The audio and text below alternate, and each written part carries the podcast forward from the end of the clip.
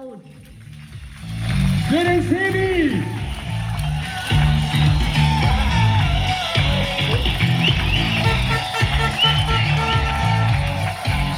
kommt hoch und auf drei. Vergessen. Die Sibi! Uh, my name is Dina Al Tayeb. I'm a triathlete from Saudi Arabia. Challenge Roth has been a dream race for me. I've always wanted to do this race ever since I started um, doing triathlon. And, and someone spoke to me about this race and showed me photos. I'm like, this is the race to do. Uh, Challenge Roth is an amazing race. I've done over 100 races, and this is, in terms of spectators, in terms of spirit, one of the top races. Like, I can't stop speaking about this race. It is an unbelievable experience. It's a very uh, personal experience as well. Everyone that is there to cheer cheers from their heart. They're there the whole day, whether you finish the the race in a ten in ten hour or in fifteen hour, they're still there. The opening ceremony and the band was unbelievable. I stayed so late. I think maybe I was the last one of the last few people to leave uh, and as well the finish in that stadium with the cheering and the music i felt like i went to the olympics My name is Najla Hallit. Uh, I'm Lebanese. I live in Dubai and I am a triathlete. Um, I've done Challenge Roth this year and I uh, really recommend this race for uh, any triathlete out there. So there is a reason why Roth is called the home of triathlons. Uh, the feeling at the start line is like just surreal. Thousands of spectators, like they line the course around the canal. You see hot air balloons flying over us while we're uh, waiting for our group uh, swim. Uh, the solar hill is just another level of beauty. It's like an experience every cyclist should try. Like the energy you get from this uh, hill is just, I've never done something similar to it. I felt I'm like a cyclist. and um, yeah, there are 7,000 volunteers in this race, and that's so inspirational, really. And the uh, Uh, finish line party is like, I think there's nothing like it in the world. What they do there is just so good. So it's so good to experience it.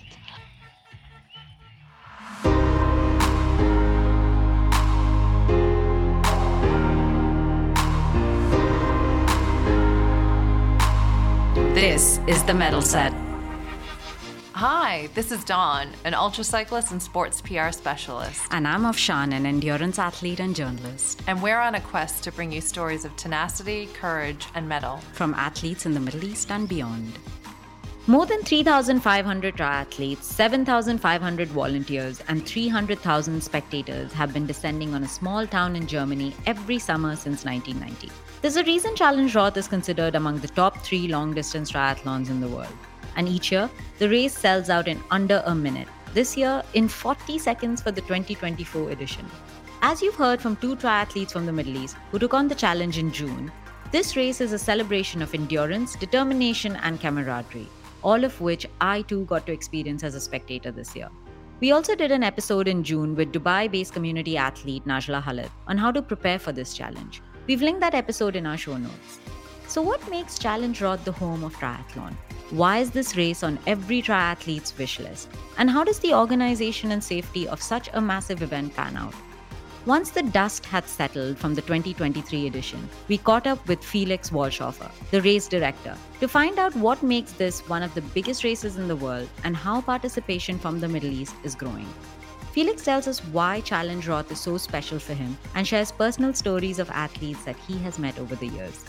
We also discuss the looming issue of safety at such long distance challenges and how races can evolve to improve the experience for athletes, both pros and amateurs who travel from all over the world for it. The snippet that you heard from the Triathlon Festival, yep, festival, at the start of the episode may have given you a taste of the vibe and energy that athletes and spectators can expect at this race. But nothing can prepare you for the true essence of it something that every athlete we spoke to at this race told us. You'll hear more from some of them in an upcoming episode.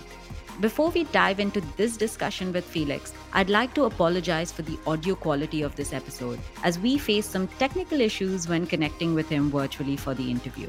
But I can guarantee that Felix's passion and account of the race will more than make up for it. Enjoy!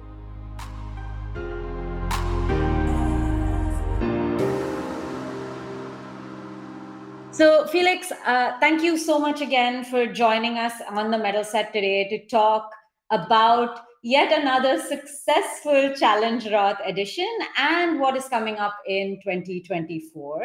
Um, congratulations. I think, uh, you know, I was there as a spectator and just you know i remember scenes from solarberg all the volunteers on the course you know smiling and helping all the athletes out. The finish line party which was phenomenal because i was there until 10:30 11:30 and you know I, I really i remember those scenes. And it's it's not just me it's all the athletes who came from the middle east uh, you know, and the feedback that I've received uh, for them, this was probably their highlight race uh, f- uh, amongst all the races that they've ever done. So, again, congratulations. Now that the dust has settled, uh, have you had any time to put your feet up and reflect on this year's challenge? Not yet, really. We are still in the process of uh, working through all the last details from from this year.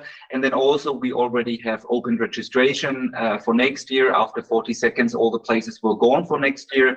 Um, especially as we are talking about sports in middle east what made me very very happy um, uh, the increase of participants from the middle east is phenomenal uh, from jordan from lebanon uh, from saudi arabia from um, dubai from qatar Iran, uh, Israel. It's all um, growing and uh, Oman as well. So it's really, really amazing to see more and more athletes and not only expats who live in, in Dubai, for example, participating.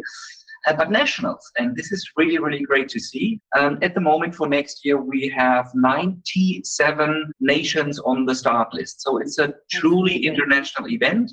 Um, and speaking numbers, 50% are Germans, 50% are foreigners. And this is also for us a very, very important thing because we want to be an international sport festival. And, and this is what we are going for next year. So um, dust is settling, you're right, but um, we are still in the process of uh, working through this year's edition. But we are very, very happy, and it was an extremely successful event.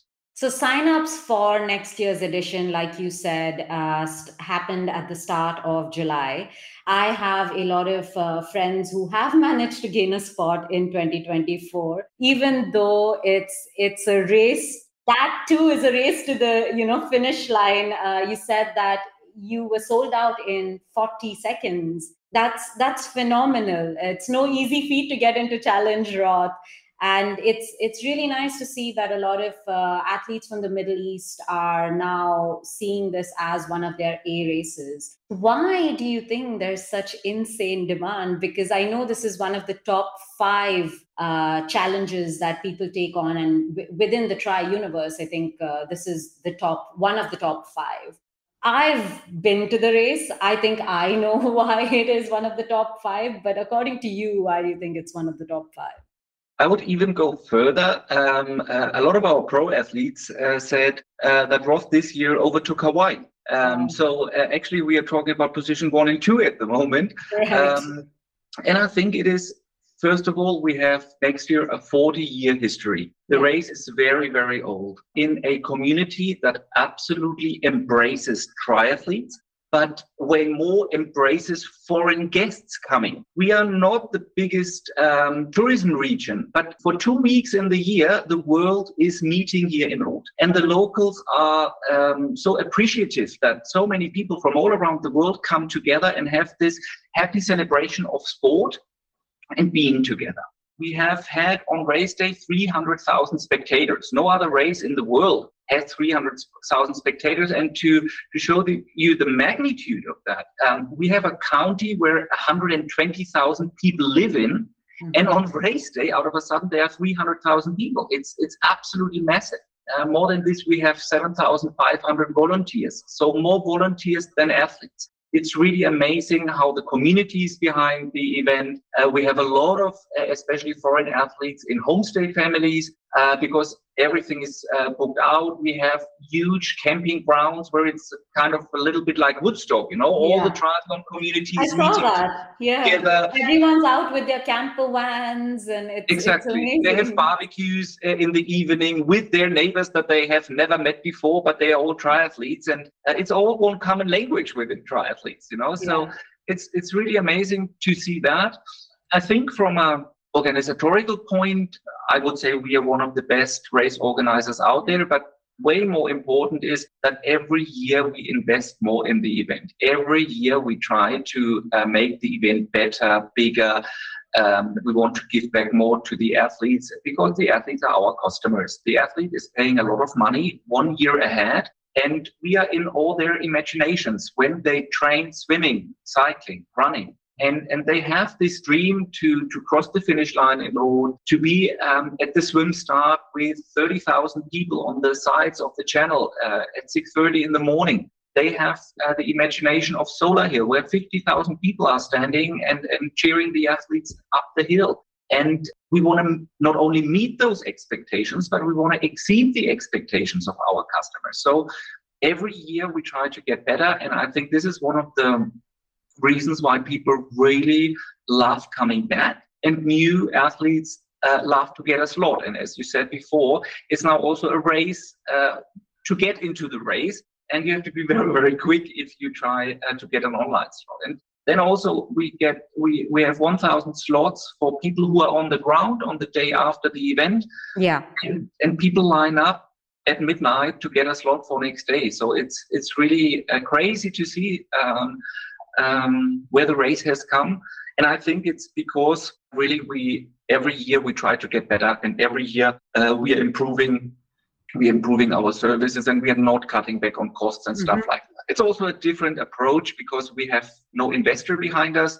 Yeah. Uh, we are a family business owned by me, my mom, my sister. That's it. No one else is involved. No one uh, needs any shares or whatever else. And for us, we want to pass this race, hopefully, to the kids of my sister. They are still very young. And of course, Yeah. they will have the chance to say, yes, we want to do that, or no, we are interested in something completely different. But yeah, that's that's our approach. We have, I uh, think that's what makes it that's what makes it a bit different, right? It's very personal for you. And I did um, did hear you say that you know you were uh, stretching yourself quite thin, uh, spreading yourself quite thin initially, and now you just want to focus on Challenge Roth and absolutely. uh, being here, being here for the race, and seeing that everything from A to Z is quite seamless for the athletes and the spectators who turn up. Exactly.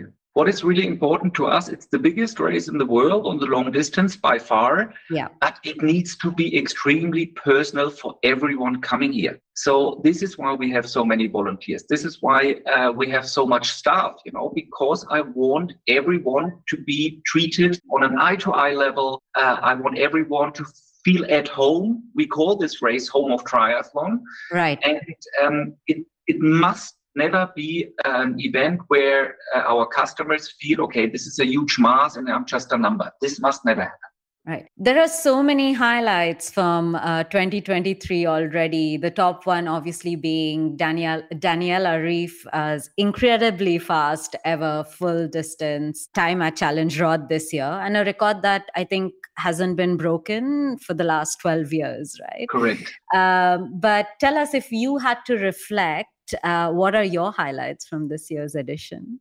my highlights are surely the 5000 stories of our, our 5000 competitors um, when i'm standing at the uh, finish line and giving high five to the finishers and um, am able to look in their faces and seeing what they have done to come here, you know, not on that day, but uh, to, to organize with their families, with their job, the distances they had to cross to come here, you know, the investment they did. And this is, for me, the most rewarding part. The, the world records that we have seen this year and the record of spectators and all that is fantastic, and I'm very happy about it. But way more important for us is really to see what it means for, for our athletes, for the customers, that this is a very, very special day in their lives. And that is so rewarding for us that we are able to work in a surrounding where, where dreams are fulfilled. And not only we sell you a pair of tires and then you can drive a bit Yeah. faster or something, you know, but it is something meaningful. It is something really meaningful to thousands of people from all around the world. And that for me is the most rewarding. And there are, as I said, 5,000 individual stories, and that's that's amazing. Is there any um, any one story uh, away from the uh, records and away from the uh, you know the prose that you have and that you remember from any of the editions really of Challenge Roth?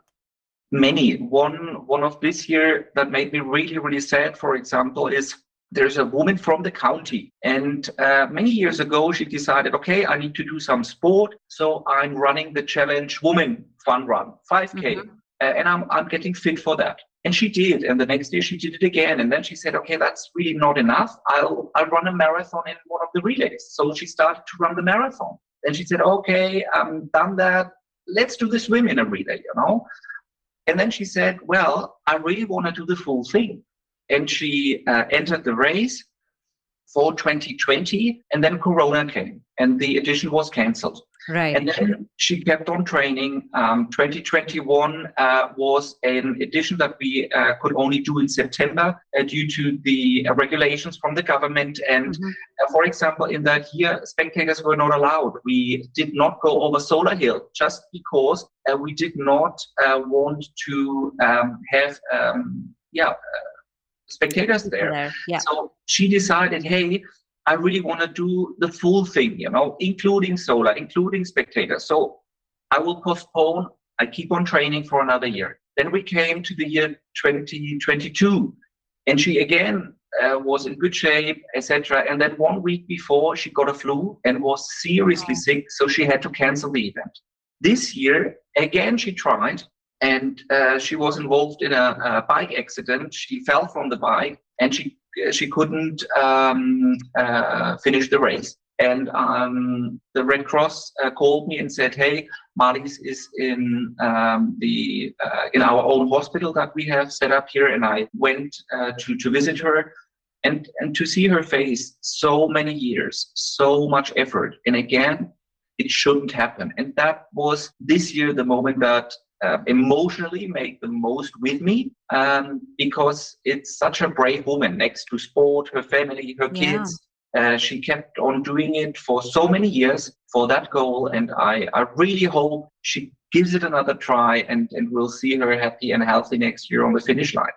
That's amazing. That's a great story. I think it's a great story of, uh, you know, a determination, and Absolutely. that's something that I I saw in all the athletes who turned up at Challenge Roth. They were determined to make it to the end, you know, unless something as unfortunate came up. This is also considered to me it's a very difficult course just looking at it just seeing you know all the athletes on this course to me it's a very difficult course but it is considered one of the fastest courses so Yeah. it is a record breaking course. So i'm i'm assuming you weren't surprised that there were some records that were broken at uh, challenge Roth this year. What makes this course such a favorable course to break records though?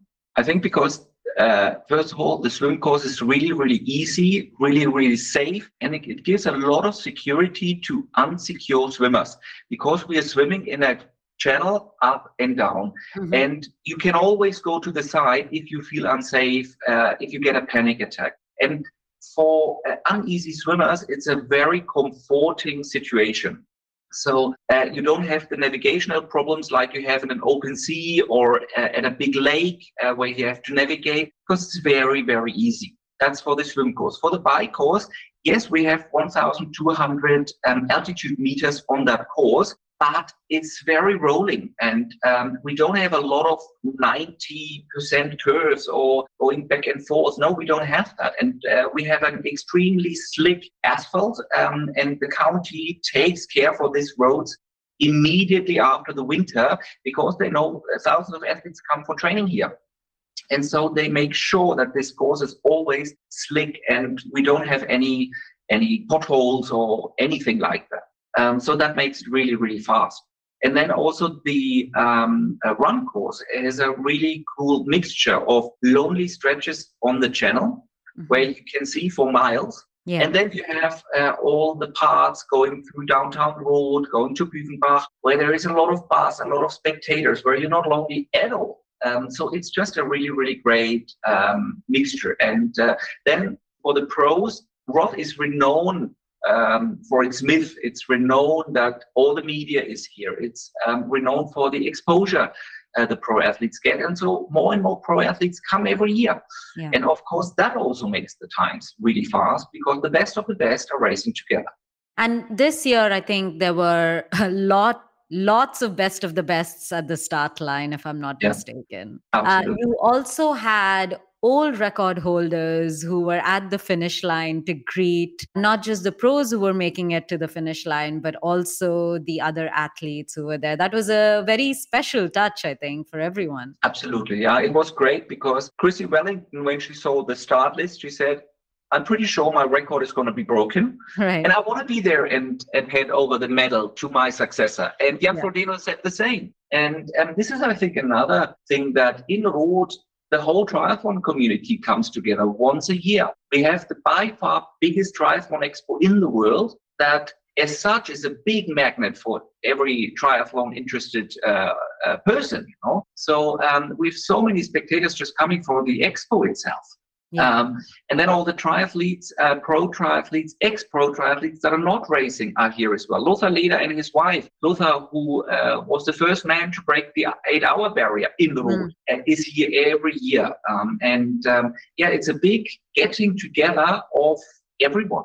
Um, I was at the race briefing, and one of the things that caught my attention from uh, your briefing, in obviously in addition to the attention attention to detail to make the race as stress free as possible for all the athletes, was the uh, safety element, especially since the incident at uh, Ironman Hamburg was so fresh going into Yeah. Challenge Roth uh, in everyone's mind. With regard to that, uh, what changes did you make to the race to make it safer this year and also moving forward? I mean, what sort of review will you be doing and updating in terms of making the you know race really safe for everyone to take part?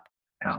So actually, we didn't change anything um, because our changes are made right after the event. So, for example, in September, we are sitting together with all the authorities. This week, it begins with the police, for example, but all the other authorities as well. And then we review what was good, what was bad, how can we improve safety. And then it is implemented immediately because we have a long lead up time. For example, um, after last year's event, in September, we decided, okay, um, we had hay balls um, being on corners where you go down with high uh, speed.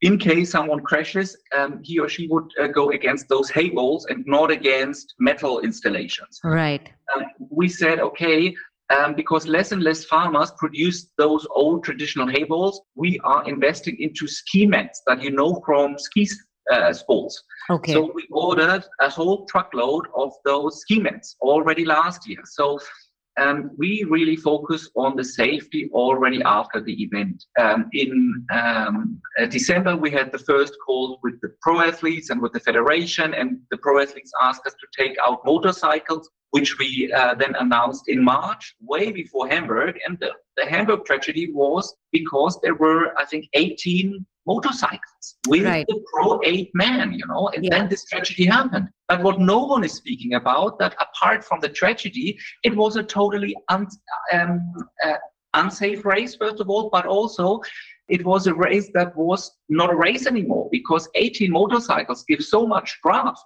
that it was a totally illegal race as well, you know, and Ironman doesn't really care there anymore. Mhm. And we already decided that things like that cannot happen anymore back in March. So we didn't really have to change things because we're always looking on our things. Of course, we see what other races do and, and uh, good things uh, happening out there, and then we incorporate that in our um, uh, plannings as well. Uh, but we didn't really have to change anything because really we focus on fairness, but more uh, than fairness on security all the time. Right. Uh, why do you think?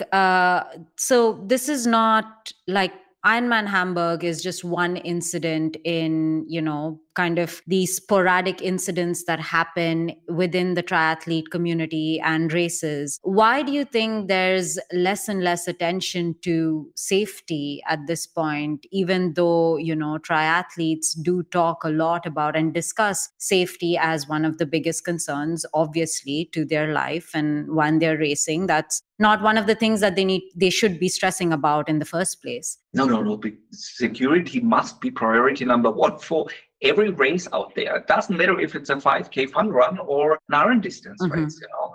Um, I think um, Ironman is under huge financial pressure at the moment. They are saving uh, back on staff. I have a lot of contacts here to the uh, German colleagues, and in the last years, there is so much yeah problems in that organization that either they don't have the uh, attention to detail there anymore um, or yeah i don't i don't have another answer for that. Mm-hmm. But this big pressure on saving money, cutting costs. You know, it's resulting now that in Germany uh, at the Ironman races there is no pasta party anymore. You know, there is no volunteers party anymore. You can't do those things. You know, you cannot ask people to work voluntarily to help the athletes and then not even invest in a volunteers party anymore. Right. It's an absolute no go. And I think this is the prime example of how far Ironman has come in saving money. And this is something that is uh, absolutely um, destructional to the sport. And we see that now worldwide. And that is very, very bad for the whole sport community. And at the end of the day, it's also really bad uh, for us. Because, for example, after the tragic incident in Hamburg, of course, we were called also to the police. Oh my God, can this happen here? You know, then yeah. we had to explain, no, look, what we have all done, you know, and you are a part of all the um, meetings as well. And then they saw, okay, yes, to this can't happen because we don't have out and backs. We don't have cobblestones on the on the bike course. You know, right. we don't have an unsecure bike course like the unsecure bike course in Hamburg. You know, so this cannot happen. But what I want to say with it is, everyone suffers from bad decisions from Ironman, and mm-hmm. this is very very harmful for triathlon on the long distance in general. And um, this is hopefully what's gonna uh, stop now, and hopefully Ironman um, is uh, bringing a second thought in there and investing again in their um, races. Uh, there's another element of this race that caught my attention, um, and I haven't seen this uh, quite commonly in other races. Women take off right after the pros in this race. Uh, why do you decide to do that? Why did you decide to do that? Because women asked us uh, we have a huge survey every year after the race where we mm-hmm. ask our athletes what is good, what is bad, what do you want to have changed. And I don't get it together anymore. I think it must have been eight or 10 years ago mm-hmm. where women said, Hey, can we please have our own start waves mm-hmm. where we are in the start wave, women only, because together with the men, it can be quite claustrophobical. Um, uh, yeah. We, would love to have our own start waves. And if the women want this, they got this. Right. So this is uh, always how we how we uh, work. Um, also in um, working together with our pro women, um, they said, "Hey, we don't want to start together with the pro men anymore. Can we get right. a three minute gap, and then we want to have our own way?" Yes, sure, you can. Mm-hmm. So we really rely on the feedback of our customers, and then we change. Uh, there are also other aspects of the race which I think make it more inclusive and accommodating of all abilities. Can you take me through some of them? I mean, how do you make a race that is inviting to everybody and not just the pros and not just people who want to get a sub nine? Uh, or want to like you know uh, make it to the finish line at, at the fastest time possible because we are not a race where you have to qualify for and where you have to be very very fast the big majority of athletes is about their journey and is about their finish and it's mm-hmm. not about fast times and that's actually a good thing because yeah. uh, people who dream about their finish um, they bring so much more emotion than just okay i want to shave off 10 minutes of my best time you know yeah and they bring so much more to the event and um, we want to be extremely exclusive uh, inclusive, sorry, inclusive. Um, and that, for example, shows also we are very much working together with the inclusion network of the county. For example, it led to that this year we have our own grandstand for um, spectators in wheelchairs with uh, walking aids. It was a platform with mm-hmm. a ramp uh, that was um, reserved for um, uh, people with a handicap. And this is very important to us, you know, and we want that everyone can join. Uh, do we have special toilets for uh, people with disabilities? Yes, we have. Uh, on on the steps um, that we have on the uh, on the whole place, uh, we have those um, uh, yellow and black um, mm-hmm. signs, you know, that, yeah.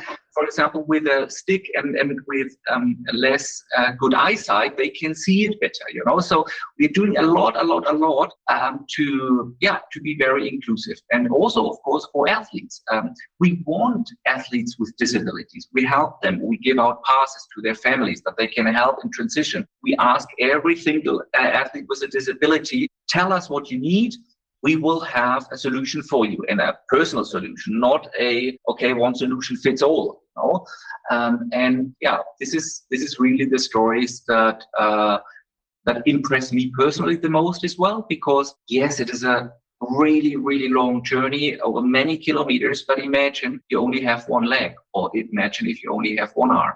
Yeah, yeah and all of this uh, all these features this the safety measures uh, you know the seamlessness for every athlete is not possible without the army of 7500 volunteers that show up every year to make this event a success how do you manage to attract so many volunteers each year I think it's um, appreciation. It's really appreciation. I'm sitting on a motorcycle during a race day and stop at every aid station. I give every of my volunteers a, a handshake and say thank you we see you. We we appreciate what you are doing for the athletes but ultimately also for us in the race. And i think it's the appreciation and that is so important and this is why we have so many uh, volunteers and it goes down to what we give them the volunteers party all the prizes we have at the volunteers party that germany's most renowned uh, football star was here in Roth as well to have a look at the event because he's organizing the european uh, football championship next mm-hmm. year. And he's also uh, having the uh, situation okay, how can we attract volunteers? So he wanted to learn from it. So he spoke in the volunteer film that we produce for the volunteers right. to the volunteers to say thank you for what you're doing. Also, we are thinking a lot, a lot what we can do to make the Volunteers Day a very, very special and memorable day as well. And I think it's it's appreciation. And as Daniel Bækkegård said in his recent uh, YouTube video, many races don't have as many spectators as Roth has in Transition 2. And that's right. Yeah. In Transition 2, we have 1,200 volunteers. You get off your bike, someone takes your bike. You run towards the tent, someone will give you your change bag. You will sit down in the change tent our volunteers will undress you and dress you, will put you on the shoes, will ask you if you need sunscreen or not. And then they will pack your bag and send you off, you know?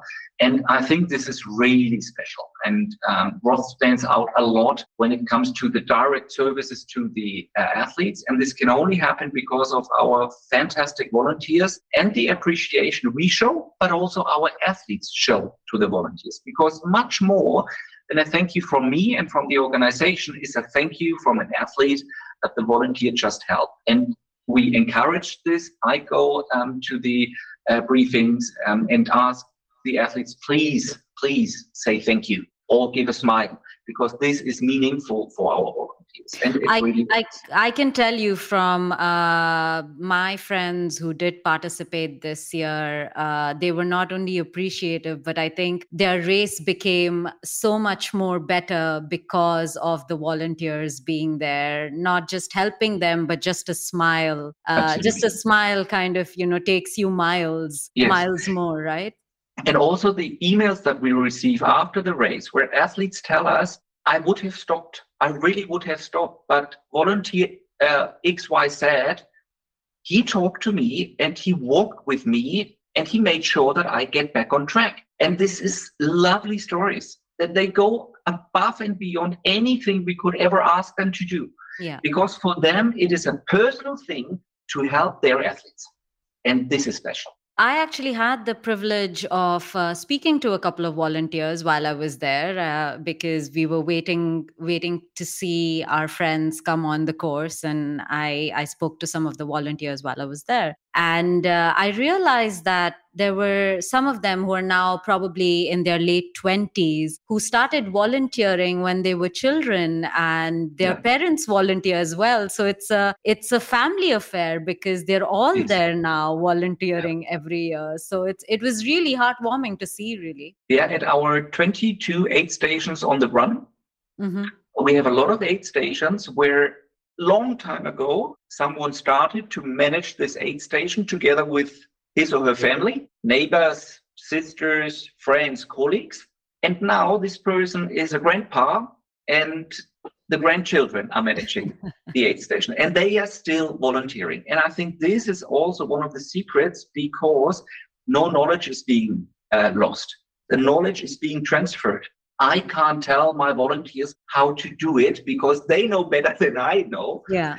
And this is also how we organize everything. You know, I give full freedom to my whole organization for organization purposes. They have full money uh, uh, rights. If they need anything, they should buy it and they should then listen to what the volunteers want. And now we're getting in the time where we have the debriefs with all the volunteer stations where the volunteers tell us how can we improve, what's their ideas. And they are on the front, they are on the basis. They know exactly what the athletes need, what they want, and then they pass it on. And we are very, very slim organization. It's it's me and the office crew, then we have the directors, and then we have the volunteers. So it's very, very slim, and everyone is um, entitled to, to do decisions. And the decisions are not being taken by me or by the office, but there where it matters. Would you say that the challenge has then evolved over the years? Because obviously, every year is a lesson, there's a learning. Uh, and over the years, what are some of those learnings that you've had that have helped you improve the race for the athletes, for the spectators, for the volunteers? Most of the improvements we get uh, directly by our customers. The athlete tell us after the race, hey, this was really good. Mhm. And hey, can you please think about that? You know, we have a really, really big problem um, on the run course. We want to distribute ice, but the problem is on the channel we don't have electricity, we don't have installations to cool it. You know, we don't even have water supply on the channel, so we need huge water tanks. Uh, on the channel in order to have enough water out there. And uh, this year we found a really cool um, uh, company uh, who was able to supply us with uh, big ice blocks um, that didn't melt uh, quickly. You know, so it was a test balloon this year. Next year we'll have ice on on nearly every aid station. You know, so it's evolving things and and trying things. Um, a couple of years ago, we had big firework display. Nowadays in Germany, it's extremely dry in the summer. Uh, there is a big fire hazard. And not to speak about uh, the emissions that we do and Exactly, uh, yeah. stuff like that. So we decided, hey, a laser show can be really, really cool as well. Maybe in five to 10 years, we'll have a drone laser show, you know, Mhm. because prices come down. So every year we try to improve. We, uh, we definitely incorporate the um, input that we get from our customers and from the volunteers after the event. And that's our basis to work for the year after. Um, 2023 is done uh, and dusted. I'm pretty sure you're on the 2024 bandwagon already. So, coming to 2024, what can those who have gotten their spots expect? that we try to exceed their expectations. And that's a promise that we will do every year. And until now, we have kept this promise every year. I can't tell you in detail at the moment because we are still working on the 2023 edition to wrap everything up. Um, but uh, for example, in September, we take a whole week uh, out of office, uh, go in the mountains in Austria, and with the whole uh, team and speak about, hey, what can we do differently? Mhm. You know, uh, where can we show the strengths of Roth even better? Uh, what are the wishes? Uh, last year, the athletes told us, hey, please, as an athlete present, we don't want a backpack anymore because we have several backpacks. right. And so we decided on a really cool toiletry bag, you know? Now we are uh, getting feedback. Hey, that's a really cool idea for all the athletes who have been here so many times, and we really appreciate and great idea. But all the newbies wanted a backpack desperately. So now we see that uh, the um, public opinion is going back to the backpack. So Yeah. so definitely go back to the backpack. Yeah.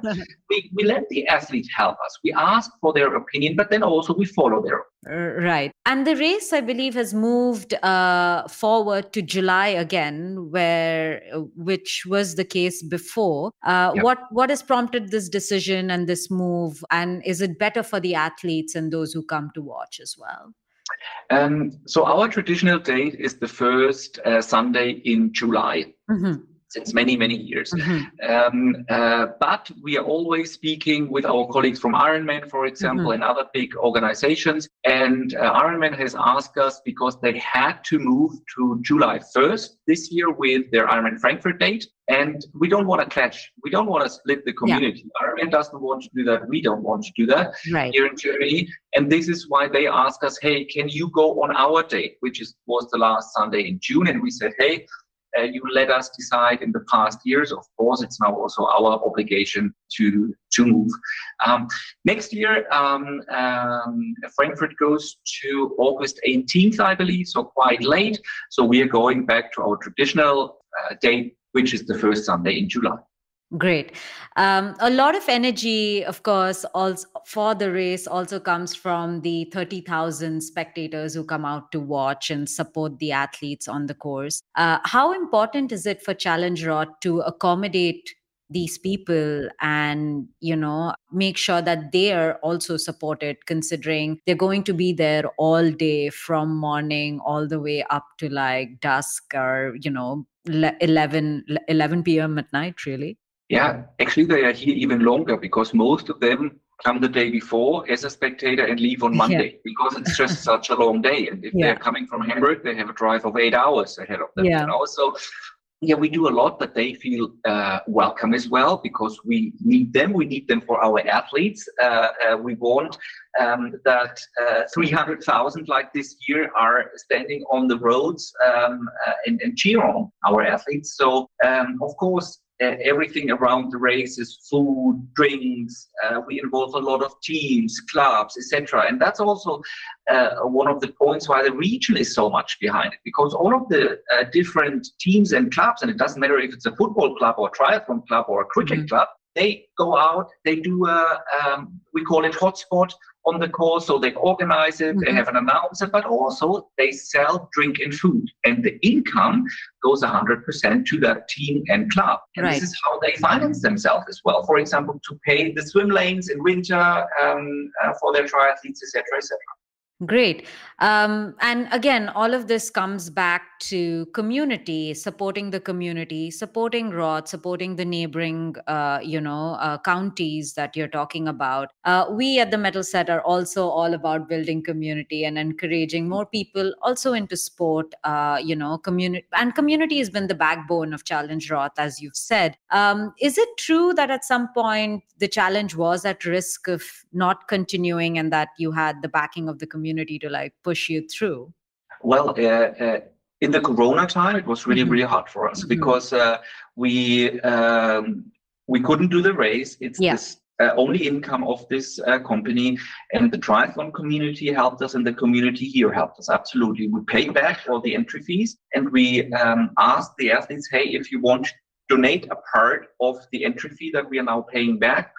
Um, it would help us tremendously. And so many athletes did. And that was the most heartwarming thing we have ever experienced. And we also said, okay, we can't just let that stand, you know. So what we did is for everyone who donated, um, that they got uh, the um, the right to pre-enter the race twice within 10 years. So every year in April, all the very, very generous people who donated part of their uh, entry has the pre-right for registration. And as we said before, it's 40 seconds until the race is sold out. Yeah. So it is a worth for them as well. And and yeah, it was a way of us to say thank you um, for helping us to go through these very, very difficult times. And and in your success, how would you measure all of this community support that you've received in in the entire success of Challenge Roth and what you are planning to do in 2024 and beyond? I would say the community of triathletes, the community of the county, the volunteers, the community of our partners and sponsors, I would rate 95%. If we wouldn't have this uh, really wonderful uh, relationships, the race wouldn't be on the on the standard that it is. Great, Felix. Before I let you go, um, I, I, my final question to you would be: If there's someone who wants to do Challenge Roth, what are what are the three reasons you would give them to to come and do it? If not this year, considering you're already sold out, but I think you open some slots, which you'll have to tell us about. Uh, but what would be the three reasons that you would give them? Three reasons is it's the biggest triathlon festival on earth and every triathlete should have done it once. The second thing is if you want to feel like a total rock star going through uh, Solar Hill, um, yes, come and do it because you can only understand the magnitude if you have stood on that hill or if you have even better ridden through that hill. It's just unbelievable. And the third thing is, I think you just can't imagine what the whole atmosphere here, and I'm sure you'll agree, gives to you. It's mm-hmm. you, you can't explain it. It's a worldwide getting together of wonderful persons, and the energy you take from it is amazing. Great. Uh, just finally, tell us uh, is there another opportunity for people to uh, book a slot at Challenge Roth this year? Yes, normally we end uh, we open registration for very very few slots again on December 6th. We'll have to see actually this year how many slots are available. That those are the slots of uh, people who until then decided they can't race, mm-hmm. um, or uh, contingents from sponsors and partners that are not used. So um, that is then on December 6th. Not for relays, only for single participants. Perfect, perfect. Thank you so much, Felix, for joining us. This was, uh, I again, I have to tell you that this was probably one of the best races I have attended. Uh, right from the vibe to all the feedback that I received from the athletes who participated, and uh, I'm actually looking forward to uh, being back at some point again. Wonderful. Would love to see you. Perfect. Thank you so much. Congratulations and uh, good luck for 2024. Thank you so much. Thank you. Have a good one. Thank you. You too. Bye. Bye. Bye. Thank you so much for listening today. We hope you enjoyed this episode. And if you did, we ask that you please share it with family, teammates, friends, and even frenemies, or share via social media. Please also leave us a review wherever you're listening to this podcast. Five stars only. And visit us on themedalset.com for more stories and resources. Thanks again for listening. Your support means the world to us. This is The Medal Set.